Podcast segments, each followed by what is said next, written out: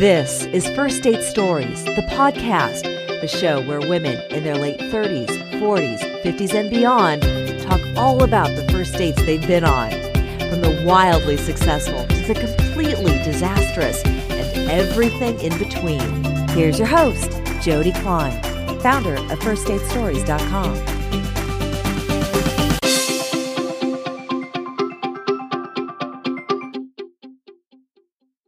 Hi, I'm glad you've tuned into this special episode.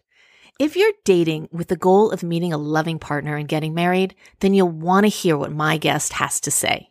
Marcia Naomi Berger has a master's in social work and is a licensed clinical social worker with a private psychotherapy practice. She has taught continuing education classes for therapists at the University of California, Berkeley Extension, Alliant International University, and for various professional associations. While employed by the city and county of San Francisco, she held senior level positions in child welfare, alcoholism treatment, and psychiatry. She has also served as a lecturer on the clinical faculty at the University of California School of Medicine and as executive director of the Jewish Family and Children's Services of the East Bay. Marcia lives in Marin County, California, with her husband of 33 years. She gives their weekly marriage meetings major credit for their lasting happiness together, which inspired her to write her first book, the best selling Marriage Meetings for Lasting Love. She has led dynamic marriage and communication workshops and is a popular speaker at conferences. Last month, Marcia published her second book, which is titled Marriage Minded an A to Z dating guide for lasting love. Her new book affirms the universal need for loving relationships and makes wanting to be married a valid choice and a worthwhile goal for smart, strong, and independent women of all ages, as well as for the men who respect and appreciate them. Marcia is also a featured contributor to the First Date Stories blog, which I'm so happy about. When you go to the blog, you'll find her article, Can I Be Vulnerable with Him? And the article we just published this week titled, Is He Ready for Marriage? Put him to the test. Hi, Marcia. Thank you so much for joining me this episode. Oh, hi, Jody. It's my pleasure to be here. Thank you. Absolutely. Now, as I mentioned, you're mm. well known for creating the concept of marriage meetings writing a book about it, and working with numerous couples to help them implement this technique.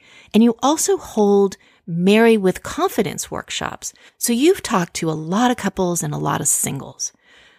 So many people are looking for the perfect spouse. Is there such a thing? Here's the problem with that idea, Jody. If you're looking for the perfect spouse, what does that say about what you have to be? Perfect. Are you ready for that? So there's no such thing as a perfect spouse. And I think it would be very dangerous uh, for us if there were, because that would be a lot for us to live up to, to be the right match for that person. We all have our imperfections and it's a matter of learning how to accept the ones that you can live with and to know what's a deal breaker. So in that case, what should people be looking for? They should be looking for similar values or enough similar values and spiritual or religious compatibility, intellectual compatibility, and then various character traits that are one of the most neglected traits uh, that people just forget to think about is kindness. I think kindness it, it just goes such a long way for keeping a relationship good. Both people knowing how important it is to be kind and to give the benefit of the doubt when it's a good idea to do that. And, you know, instead of judging, being more understanding. So kindness and many other character traits, honesty, everybody could make their list of what they especially want to have in a lifelong partner. Very true. And I couldn't agree with you more that kindness is critical in a relationship, but it's really so important in our everyday interactions as we go about our business in life, don't you think? I think so, for sure. And the same traits that make for a good lifelong marriage partnership, they tend to extend into other relationships also with coworkers, friends, and family members. Yes, very true. Very true. Okay, you do a lot of meetings, you do marriage meetings, and you can't have a meeting without communicating. Right? That's what a meeting's about is to to be able to effectively communicate with the other people at your meeting whether it's mm-hmm. at a business meeting or the marriage meetings that that you have crafted and and brought yeah. to so many people. So fill us in on some communication clues that you'd advise women who are dating to look for in a prospective partner. I'm thinking about where to start with that because there are uh, in my first book, Marriage Meetings for Lasting Love, I have chapters that explain in detail how to uh, use seven different communication techniques, and they're all so important. An easy one to start with is I statements instead of the opposite is a you statement. And so if you might initially find yourself, say, slightly annoyed by something that somebody does, let's, let's say you want him to say please when he doesn't say please and he's asking you to do something. And instead of you could you could kind of destroy the relationship by say, by getting all over him because he didn't say please and saying you're so rude you don't say please blah blah but if you want to communicate kindly you say i would love it if you would say please when you ask me to do you a favor. So that's an i statement a, a you statement is generally telling somebody that they're wrong somehow or bad or blaming them. An I statement is saying, I'm taking responsibility for what I want, how I feel. I'm expressing my true self in a way that's respectful both to you and to myself. So that's one communication skill. And a valuable there's, one, it, it, would seem. Yeah, they all are. And there's, there's, um, congruent communication, which is, uh, again, being consistent, like your words and your body language, everything goes together. So if you're saying something kind, you look kind. Otherwise, it'll be a, a mixed message if you look angry when you're saying something that where the words are polite.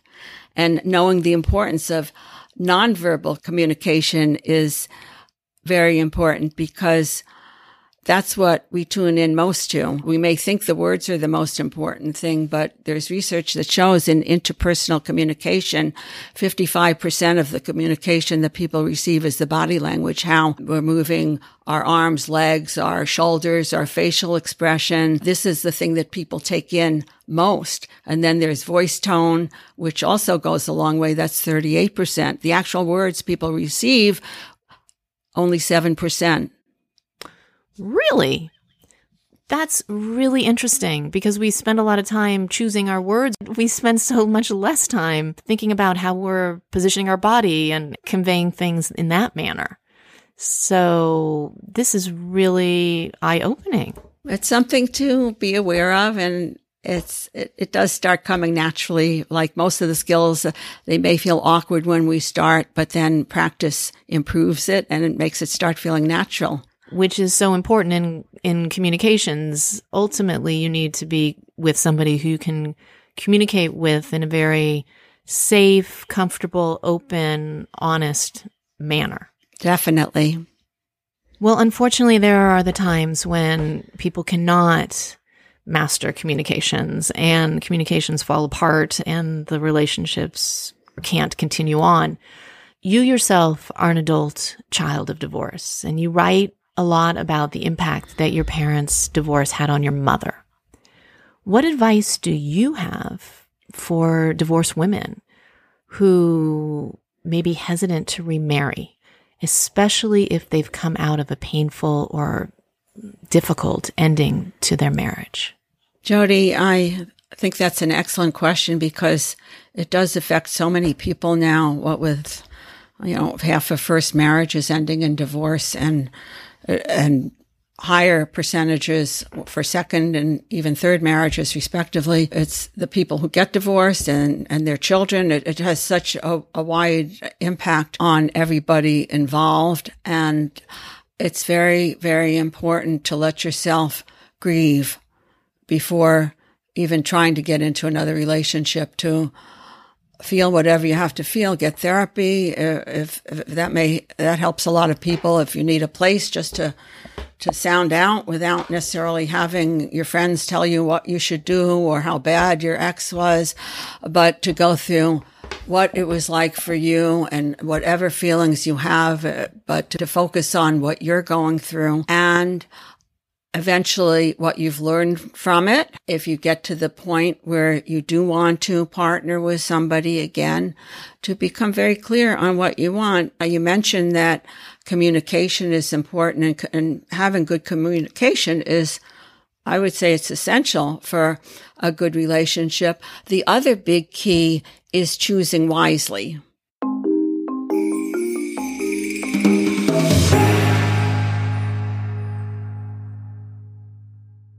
A lot of people are maybe because of how they grew up, they might have something going on dysfunctional between their parents and unconsciously they may repeat the same thing and then be disappointed in their marriage. And some people will marry somebody with an issue, the same issue, you know, uh, more than once, whether the really serious ones, like, like if they've been abused by their spouse and then they marry another abuser, God forbid, or somebody with a severe addiction or uh, somebody who's verbally abusive. You want to get your head clear on what kind of relationship you truly deserve rather than automatically going into something that may be more destructive for you than constructive. That is very important advice. You mentioned that people sometimes have a tendency to go back to the same type of person that they were with before, even though that relationship was an unhealthy one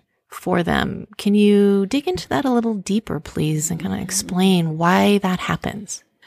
Yeah, there's a psychodynamic term that many therapists know about called the repetition compulsion.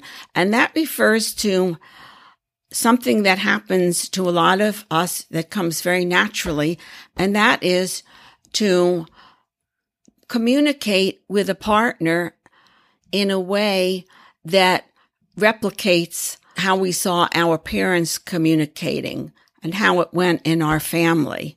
So if there was a lot of blaming, uh, and even verbal abu- abuse, a woman might stay with a partner who's basically disrespectful to her because of what's called the repetition compulsion.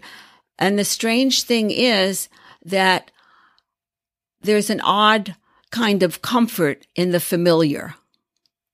And if you think about the word familiar, it relates to the word family. And, and that's why it's familiar because our formative years are spent in a place where we pick up everything and it doesn't go away. We are likely to repeat it if we don't say, Hey, I'm going to gain some self awareness about why I'm not moving forward in my life or in my relationship the way I want to.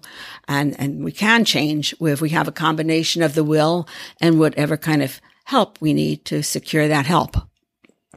Thank you for delving into that. And I did not know that familiar was derived from the word family. But in the context in which you share that, it makes a lot of sense. It really does. Now, I spoke about divorce. We also have listeners who are widows, and widows can feel that by dating again, they're betraying their deceased spouse but they do want to find a next partner. So, how can those who've lost a spouse enter the dating scene again in a very healthy and self forgiving and self affirming way? Well, similarly, in some ways, to somebody who's been hurt by divorce, both losses and it is important to grieve a loss and to grieve it for as long and as thoroughly as you need to before you're going to be ready to move on and be able to shift your energy into a new relationship. So the key word for me is to grieve. To take the time to grieve. Take as long as you need and don't listen to anybody who says you should be done in one year or five years or, or six months. Everybody has their own timetable. While somebody is grieving the end of a relationship, are there things that you advise them to do to help them move through that experience at whatever pace is right for them? Again, uh, I'm saying the word again and again, the, to be able to grieve, to feel the pain, to feel the loss, and also to find whatever kind of learning you can gain from that experience if you want to have something different in your next relationship. For example, if you didn't assert yourself and you just let the other person basically dominate you, where you end up feeling like, like a victim and also not really a very exciting partner if, if you're not expressing yourself. So maybe you'll think through that, you know, how do I let that happen? And what do I want to do differently next time? And again, either I do this alone with friends, with a mentor, or with a therapist, wherever you're going to get the best kind of help you need. It's, it's hard to do it alone. Yes, I'm sure it is. It's hard to do much of anything in life alone. It's often easier to have a friend or some sort of support system to help one through both the good mm-hmm. times and the challenging times, right? Right. Yeah, we're not meant to be alone. Many of us need time for ourselves. We need our own space too. But to know that that there are other people in our life who care about us and whose company we enjoy and they enjoy our company, it's part of life. It is. We've talked about people coming out of relationships. Now let's look at people going into relationships through dating, which takes us to your book, your new book, Marriage Minded, an A to Z dating guide for lasting love. Why did you write this book and what are you hoping to achieve with it? Well, I wrote the book because I have discovered that my mission, or at least a major purpose of my being on earth, is to help people create fulfilling marriages, whether they're already married or whether they want to be married. I wrote the book with women in mind because I understand women uh, probably, you know, better than men, being a woman uh, myself. Although I think the book can be helpful to men and women, whether they're married or single.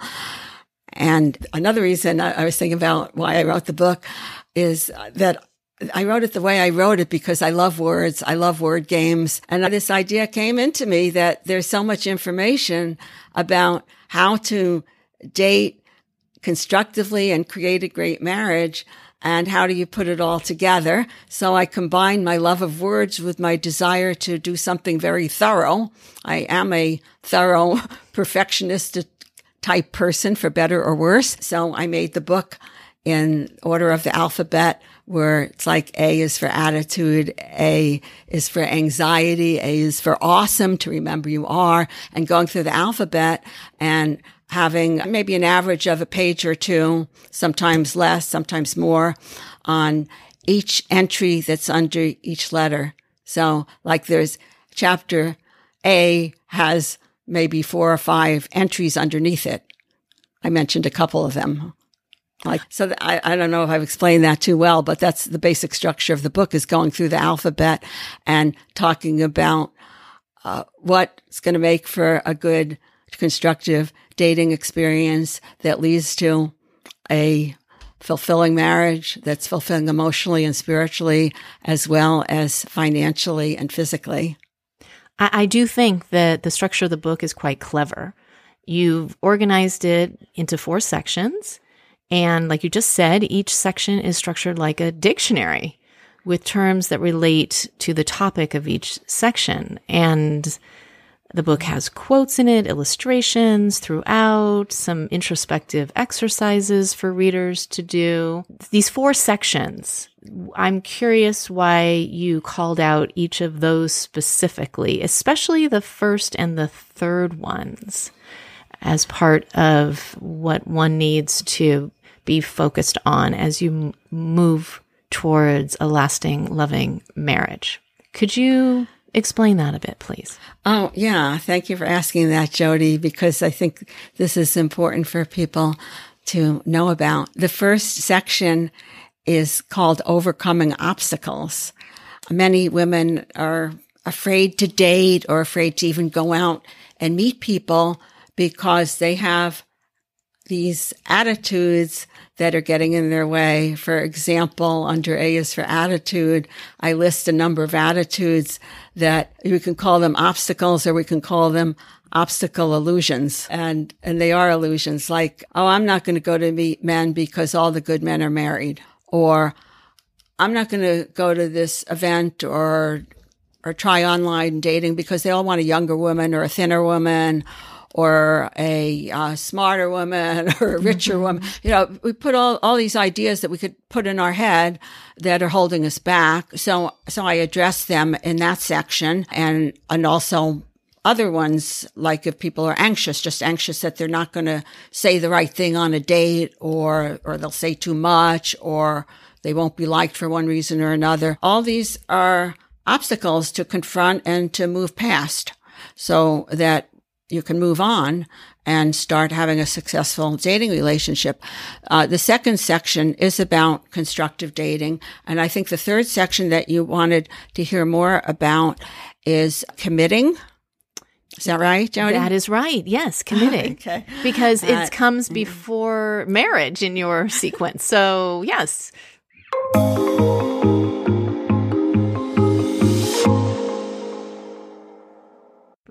So the committing section, that's a crucial point. You date for a while and then how long do you want to date? When do you know that you're ready to move up to the next level?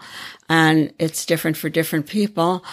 I know I say everybody should have their own timetable, but I do encourage people uh, to take, uh, ideally at least six months before deciding that I want this to lead to marriage because infatuation might have you going for three months and then maybe three months or longer to just see how you get along once you've passed the initial woo woo time and finding out whether you have enough of the important factors that will contribute to a good marriage and whether you feel respected by each other, et cetera, et cetera, and, you know, enough common values and interests and having conversations about what you are looking for in marriage. If you're young enough to know whether you want to have children or not, or what I actually try to encourage people to find that out really early because you don't want to spend a long time dating somebody who has different goals from you. But, but there'll still be the logical uh, questions like how are we going to handle money and how do we decide where we're going on vacations? Just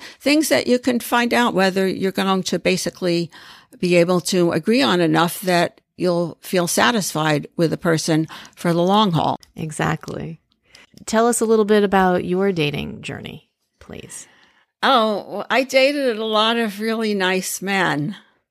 They were not necessarily appropriate for me in terms of background and values always, but I had basically pretty nice dating experiences. However, my pattern was to push away anybody who hinted at wanting to be serious with me and to go after the non-committal types to the point where my friend's husband, when I was starting to tell my friend the latest story about some guy who I liked but didn't seem like he wanted to get serious, her husband finished the sentence for me. So then I realized I had a pattern. And wow. did I think about it right away? but eventually I did get some good therapy and also some good mentoring. And at a certain point, I realized that, and, and, I guess the backstory is, as you mentioned, my parents were divorced and, and I witnessed the, the pain that we all felt around the divorce. So unconsciously, I probably was afraid that I would not succeed at marriage or that I would be abandoned or whatever was going on there kept me from getting committed to anybody.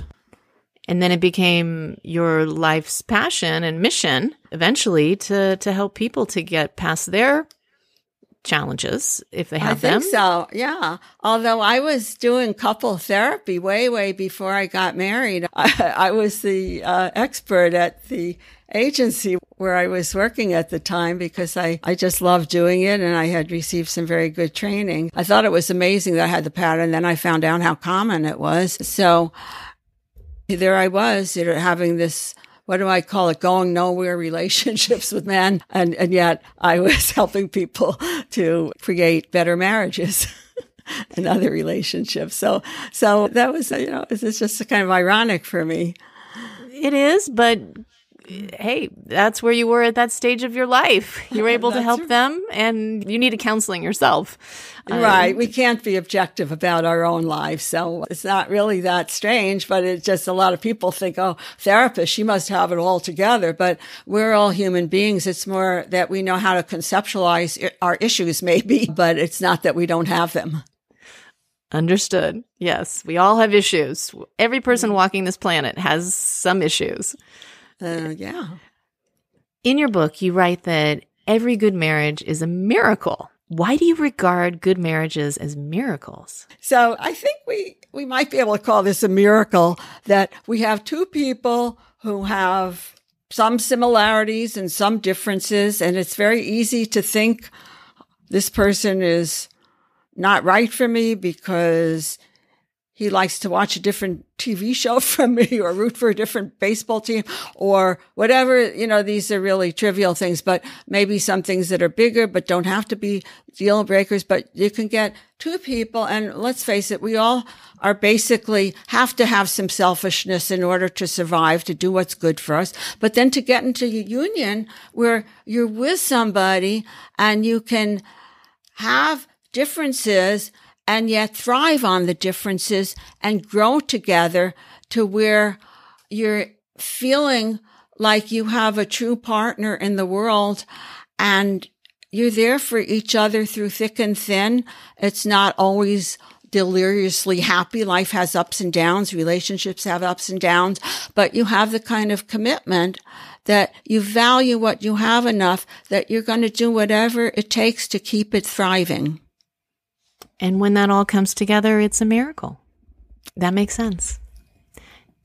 I read that you advise women who want to be in a relationship, and I presume this pertains to women who want to get married and don't want to get married. They just want a long term partner.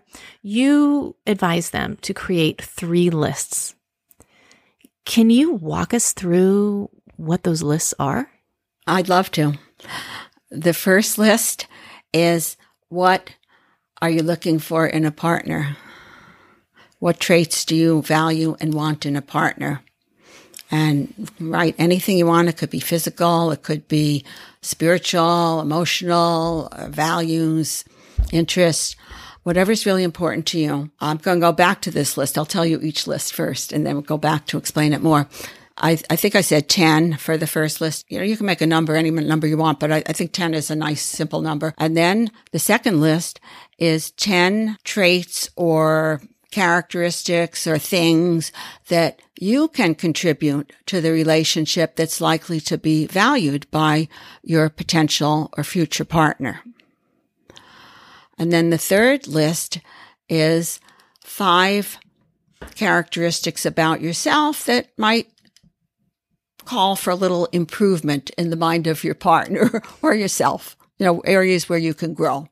Now, the first list we go back to and separate what's a want and what's a need. Does he really have to be over six feet tall for you to be happy? Is it more important? We mentioned kindness already. Should kindness be on there? Is it more important that he be, have some creative passion or is it more important that he be emotionally stable? You know, pick out what, what you really need so that you know what the main things are. Okay. Then the second one is what you have to offer. And that's really, really important. Some women don't have the self esteem to realize what valuable treasures they are for the right person. And then the third list uh, is to recognize, you know, you're talking about the perfect partner. So it's a good idea to have some humility that you have room to grow. And maybe this will help you recognize that we all have room to grow, including a partner. And some things will change, some things will not change. But again, everybody know, needs to know what what are the deal breakers and what are the things that you can learn to live with and accept. That is a really tremendous exercise because it puts person in the place of really thinking long and hard about what she thinks she wants and what she really needs in this person who she has yet to meet. And then she turns the mirror on herself and looks at what she brings to a partnership, both from the perspective of a lot of wonderful characteristics and assets and all the beauty that she has within and outside of herself. And then where are the areas that she can maybe improve over time to be even a better partner down the line. It's all about growth. Yes, it seems like it's all about mm-hmm. growth and it's all about knowing yourself as mm-hmm. as much as anything else. And and accepting, accepting yourself, the good, the ugly, you know, everything. But all together, it should feel like I have self-esteem. I I deserve to have a good marriage and I don't expect myself to be perfect. We all have imperfections and I have many wonderful traits too. So if you've put together the first list and you've got those 10 needs listed out, how do you know how many boxes need to be checked for that person that you meet to really be that right partner for you? It's pretty amazing how often once we make the list, we find somebody who fits it pretty well. A, a realistic list. You know, it doesn't have to be Brad Pitt on the list, but, but, but a, a, real, a realistic list. I, I think when you, when we know what we really want, we kind of screen out what we don't want. And we move towards that. Right. Yeah. It's, but I, I think that there really is something to that, that we, when, when we know what we want very clearly, it comes to us. I thought I knew what I wanted and I put that list together and I put it away and that person did not show up. So well, that's interesting. Was it yes. a good list? It was too long. It was uh, way too long for starters. Oh my gosh, it was like a page and a half. This was when I was in my mid 30s and I just had this super long list. It did not lead me to my person at that time. I'm not saying it wasn't a worthwhile exercise. I think part of it was that it was way too long. Hmm. Way it's too also, long. Oh, yeah. It, it could also be a readiness factor. You know, if, if you're, when you're not ready. I know someone else who said though she had a list and she's been married like, I don't know, 40, 50 years and she didn't want anyone who smoked and it turned out her husband smoked, but she still married him. So, you know, people know what's a deal breaker. Yes, they do. And, and everything on your list doesn't have to be a deal breaker. Very true. Very true. So I, I, I think it's a terrific tool. How often do you suggest people revisit their list? Because we are changing beings, right? We've all changed over this past year with the pandemic, right? We're mm-hmm. we're all different than we were in the start of 2020.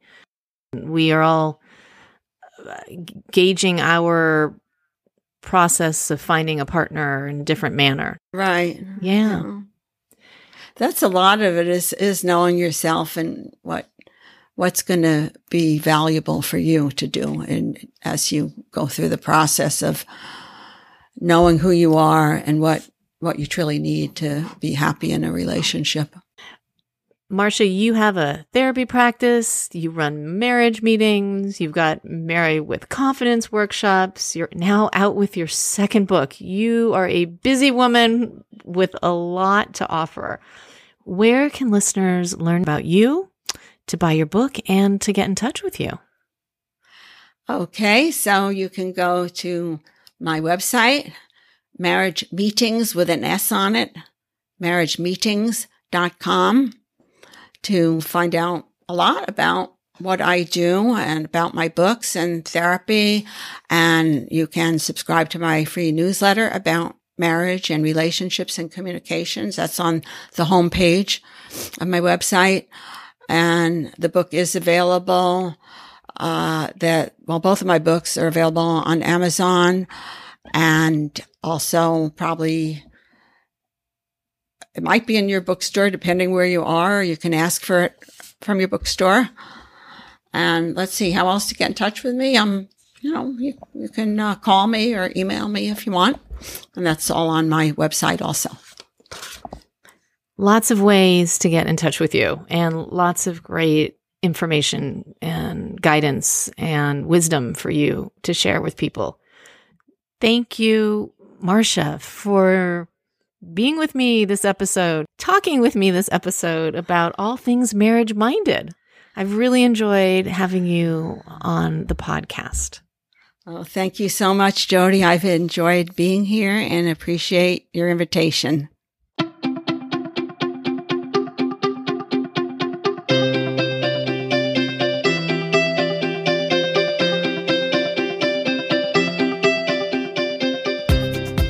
Listening to this episode. If you like the show, please head over to Apple Podcast and leave us a five star review. And you can subscribe there or wherever you're listening right now. You can connect with us on Facebook, Instagram, and Pinterest. And also check out our blog at firstdatestories.com, where we celebrate singledom, talk about self care, explore what might be keeping you from finding the right partner, and dish out some dating. And now for a quick run through of the legalese. This podcast is for general information and entertainment purposes only and is not intended as professional advice for our listeners we suggest that you always consult with your own personal coaches and advisors. First Date Stories does not recommend or endorse or object to the views or topics expressed on this podcast. Also, the names of the guests have been changed for privacy purposes. The producer of the podcast is Sarah Singer Schiff, and the show is brought to you by Espoir Ventures. First Date Stories is here to help you be your best self, cheer you on, and encourage you to keep going on first dates because beyond your next first date could be the lifelong love you're seeking.